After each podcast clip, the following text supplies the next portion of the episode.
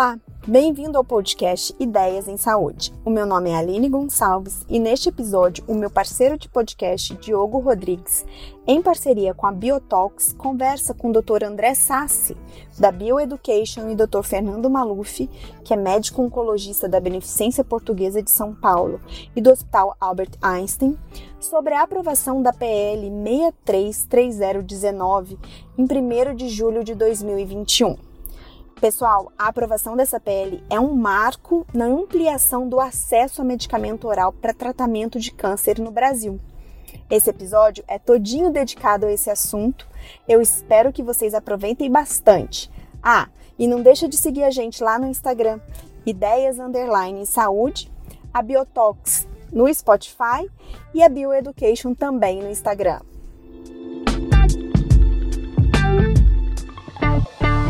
Olá, seja muito bem-vindo a essa reunião conjunta, esse crossover entre o podcast 10 e Saúde e o Biotalks.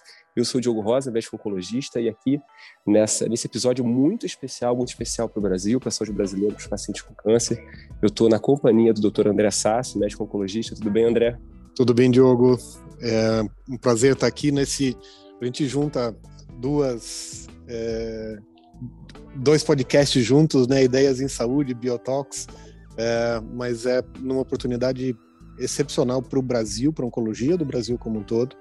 Uh, as novidades que a gente tem são fantásticas e valem a pena ter essa, essa conversa com o Dr. Fernando Maluf, é, oncologista referência nacional e que teve uma participação excepcional na questão de saúde pública e de acesso a novas drogas. É, Fernando Maluf, é um prazer ter você aqui com a gente também. Seja muito bem-vindo a essa junção de, de, podcasts. É um prazer poder falar com vocês, uh, dois grandes amigos, duas figuras que batalham pelos seus pacientes, batalham por uma oncologia melhor.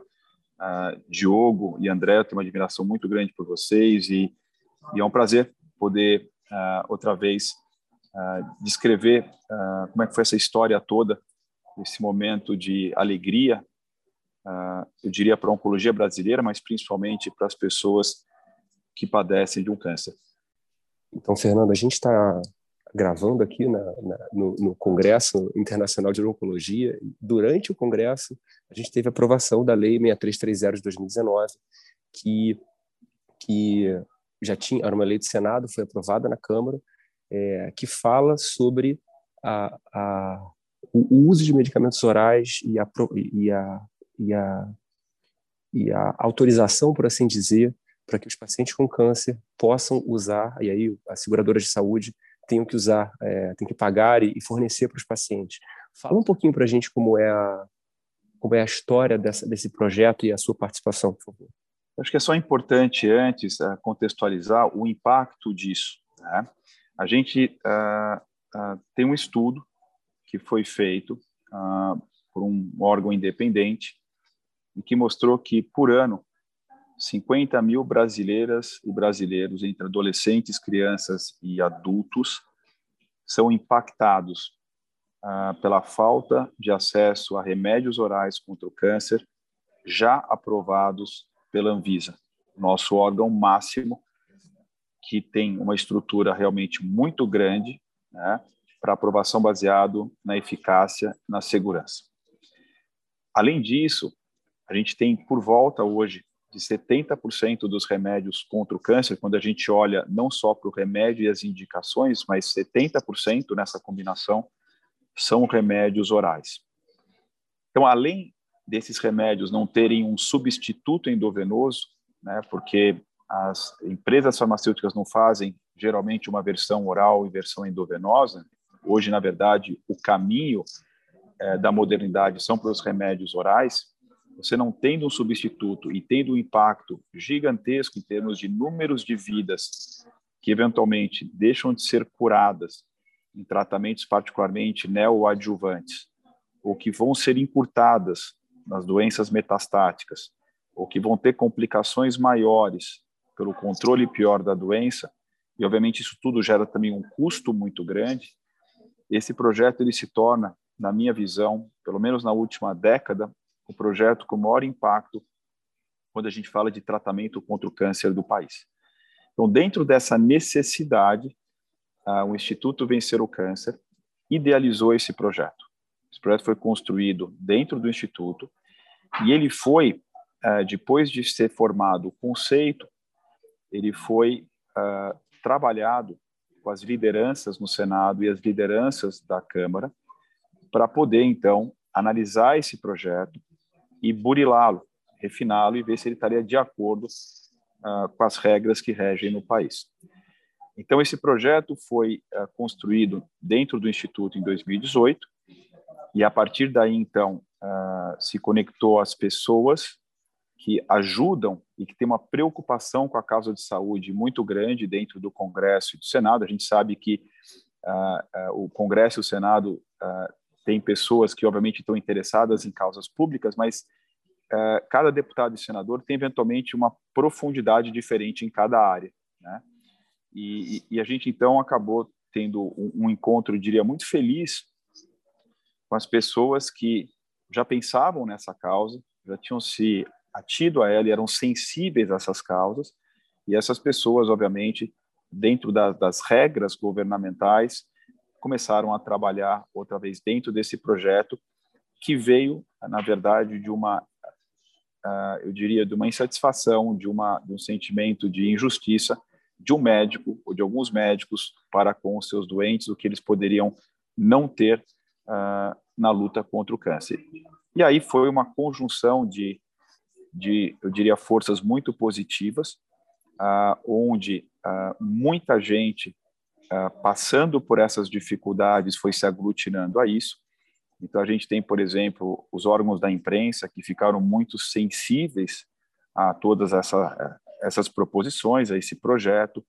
Nós tivemos muitas pessoas muito conhecidas como cantores e cantoras, artistas, atores, atrizes, que também se engajaram nisso, pessoas que tinham parentes, têm parentes com câncer, uma dificuldade grande de ter acesso aos remédios, ah, as próprias ONGs, como, por exemplo, o Instituto Lado a Lado, Instituto Oncoguia, Instituto Proteia, Instituto Abrale, entre outras, as associações médicas, ah, desculpe, as associações de pacientes, não associações médicas, associações de pacientes, ah, também se aglutinaram. Então, juntou outra vez um, um time de senadores, de deputados, da própria imprensa, da sociedade como um todo, da sociedade como os influenciadores, associações de pacientes e as ONGs. Outra vez, todos comungados da necessidade de que isso fosse algo realmente importante e, mais do que isso, fosse algo justo e justificado. E lembrar que o nosso país é o único país que tem dois pesos e duas medidas por onde a medicação entra no corpo. Né? E o que, na verdade, cientificamente, humanisticamente, na minha visão de médico, eu sou um médico, uh, não tem uh, realmente sentido, não é explicável. Né? A gente sabe que o remédio, para ser aprovado, ele é aprovado baseado no seu mecanismo de ação, nos seus resultados, se ele é melhor do que o que já existe, se ele é mais seguro, independente da via de entrada, sendo venoso, subcutâneo, intramuscular ou oral. E, e por isso, outra vez, que isso foi uma outra coisa que é, como um exemplo ruim do nosso país nesse sentido. A gente não queria que esse exemplo se perpetuasse uh, por mais tempo, tempo que já foi, uh, uh, na minha opinião, excessivo demais, que era até então é o que acontecia. Fernando, aproveitando essa, essa sua fala de, de, de sensação de injustiça, que acho que essa é a grande motivação da gente querer mudar o mundo de alguma forma, né? Quando a gente percebe uma injustiça, a gente ou reclama dos outros ou a gente assume o problema para si e resolve fazer parte da solução também. O argumento contrário a isso, e a gente ouviu muito a discussão, até na, na própria imprensa, imprensa leiga, e pessoas até que conhecem pouco o assunto, dando opiniões, isso infelizmente hoje tem sido meio que uma, uma praga do mundo moderno, né? Há, muitas opiniões embasadas é, não tecnicamente, mas sendo divulgadas bastante. Mas uma das grandes críticas que se tinham era que, eventualmente, esse tipo de, de projeto de lei que, que garante o acesso ou garante a, a obrigatoriedade de cobertura automaticamente após a, a, o registro pela Anvisa, que isso acabaria com o papel das agências regulatórias e especialmente da avaliação de tecnologias em saúde, ou ATS. Uh, a questão de, de obviamente, é, o, o, o, a questão bizarra que existe no Brasil é essa essa questão, essa questão de cobertura obrigatória de medicamentos endovenosos a partir do registro e não do oral. Então, é, hoje, meio que isso está unificado. É, obviamente, a gente aguarda a sanção do, do presidente da República, mas tendo a aprovação, tendo a sanção, esse, esses medicamentos orais vão ser equivalentes aos medicamentos endovenosos. Para mim, isso acaba sendo muito mais justo do que essa dicotomia meio bizarra. Mas, é, por outro lado, a gente entende também que alguma forma de ATS deve ser feita, uma avaliação que envolva custo-efetividade, que envolva impacto financeiro e tudo.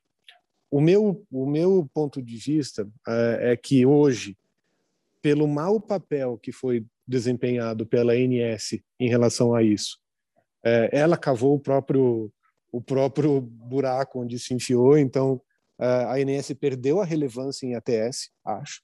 Porém, a Anvisa ganhou uma responsabilidade maior. Porque não é qualquer medicamento que vai ser aprovado, como eu já ouvi se falar. É medicamento que foi registrado, aprovado pela Anvisa, que é o nosso órgão regulador máximo na saúde. Então, é, talvez é, a gente esteja caminhando para uma coisa que o Nelson Teich falou há um tempo atrás, que era a ideia dele, de tentar empoderar a Anvisa ou tentar criar um, um, um órgão unificado de avaliação de medicamentos. Como é que é a sua visão disso e como é que foi essa discussão de ATS ou perda de ATS no momento da aprovação do projeto de lei? Esse é um ponto muito importante. E, e é importante dizer que antes de falar da ATS, que existe, na verdade, a, a, proposição nossa, e eu falo isso do lado médico, né, do, do, do lado como você, André, como você, Diogo, que, que tratam pessoas, que salvam vidas, que, que paliam os sintomas, né, e cuidam das pessoas para viverem mais, que é muito importante essa questão do convênio médico. O convênio médico, e eu já participei de projetos em comum, ele vem evoluindo cada vez mais no sentido de desenvolver uh, protocolos mais eficientes, guidelines de conduta e, trabalhando cada vez mais na sua digitalização e no modelo através da digitalização e da implementação de protocolos de conduta de excelência, o que a gente, chama de Value Based Care. Né? Isso é importante para evitar desperdício, evitar eventualmente um uso não adequado de um remédio ou de um exame que não deveria ser solicitado. Meu ponto de discordância é que isso é fundamental e o convênio faz parte uma parte, outra vez, fundamental do, do sistema, é que essa ATS que era feita né, através da NS, pelo menos na minha opinião pessoal, não era uma ATS feita com o grau de profundidade uh, devido. E além disso, existia outra vez um problema na avaliação dos remédios, que era a cada dois anos, sendo que nos últimas duas avaliações a média passou de três anos, ou seja, três anos para você avaliar um remédio já aprovado pela Anvisa, o que na minha opinião é não aceitável, olhando para o lado do paciente, e uma avaliação que eu não acho que era uma avaliação no meu modo de ver, profunda o suficiente. Então, eu concordo com você. Primeiro, a importância do convênio é fundamental. E, e, e o convênio que ele promova a saúde e que, obviamente, tenha viabilidade econômica. Eu não acredito em sistema que, que outra vez, é, é, um ganha e outro perde. Mas, por outro lado, eu acho que a gente vai caminhar para esse projeto por uma avaliação, na minha opinião, mais robusta e mais robusta a nível da Anvisa. Porque, outra vez, ninguém vai conseguir explicar por que, que a INS não fazia essa avaliação para os endovenosos e fazia para os orais. E como a Anvisa acaba sendo a porta de entrada de todos os insumos de tecnologia, independente se são remédios, se são vacinas, se são uh, instrumentos cirúrgicos, se são procedimentos minimamente invasivos, se é radioterapia, que a Anvisa possa agora construir cada vez mais uma robustez de avaliações criteriosas e que, a partir dessa avaliação, a gente consiga, outra vez, aprovar os remédios eficientes, aprovar os remédios seguros e aprovar os remédios que, outra vez, uma avaliação aprofundada seja um custo efetivo. E eu sou um proponente disso. E eu digo mais, que a gente chegando nessa maturidade, eu acho que a gente vai chegar, eu concordo com o meu amigo Nelson Tait, o ministro Nelson Tait, a gente vai poder, através dessa avaliação, caminhar para o segundo passo. Esse é o primeiro passo do projeto de lei. Tem uma segunda parte do projeto, em que o Instituto Vencer o Câncer tem trabalhado, a gente tem trabalhado intensamente nisso, que é como, através não só dessas avaliações mais aprofundadas, mas também de uma melhora do processo de celeridade entre Anvisa, CEMED e Conitec, no caso do sistema público, como que a gente consegue acelerar o processo não só de avaliação, mas também como que a gente consegue permitir, através dessa avaliação, um processo de incorporação dessas medicações para o SUS. Né? Porque a minha preocupação como médico é que o paciente, independente se ele é SUS ou não SUS, que ele receba um remédio que os órgãos reguladores e os cientistas, os médicos, participem dessa decisão para encontrar outra vez o melhor caminho de eficácia, segurança e custo-efetividade. E que a gente consiga, através dessa celeridade maior, esse fluxo melhor entre, diria, esses três órgãos, não só aprovando um remédio para pacientes de convênio, mas também permitindo que esse remédio consiga chegar para dentro do sistema uh, único de saúde pública.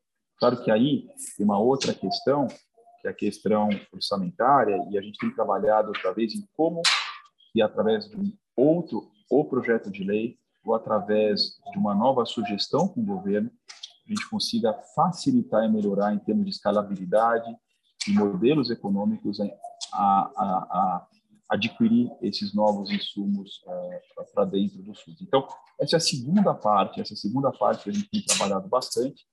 Outra vez, para que não só um quarto da população, nesse dia tão feliz para a oncologia do país, foi beneficiado, mas como que a gente vai beneficiar agora os outros três quartos que, que padecem ainda mais, né? Uh, de, de, de coisas, eu não diria nem muito modernas, mas de coisas às vezes básicas que essas pessoas não têm acesso. Nós todos somos membros do LACOG e você tem, tem guiado aí a, a, a muitas pesquisas clínicas. A gente faz muitos estudos voltados para mudança de prática, enfim. Você vê agora uma possibilidade, uma oportunidade para. Você falou em Value Based Health, que é. A gente está falando de avaliação de tecnologia, tecnologia de saúde. Normalmente a gente pega isso, pega estudos clínicos que são feitos fora do Brasil, pega dados com populações que não são brasileiras e a gente incorpora isso na prática. É, você vê uma oportunidade agora para a gente falar com essas é, essas seguradoras, essas operadoras de saúde, estava falando com o André que a fonte pagadora no final, da conta, no final das contas é o paciente, ele que está pagando, né? A, a, operadora ela só está fazendo um negócio ali para tentar gerir o, a parte financeira.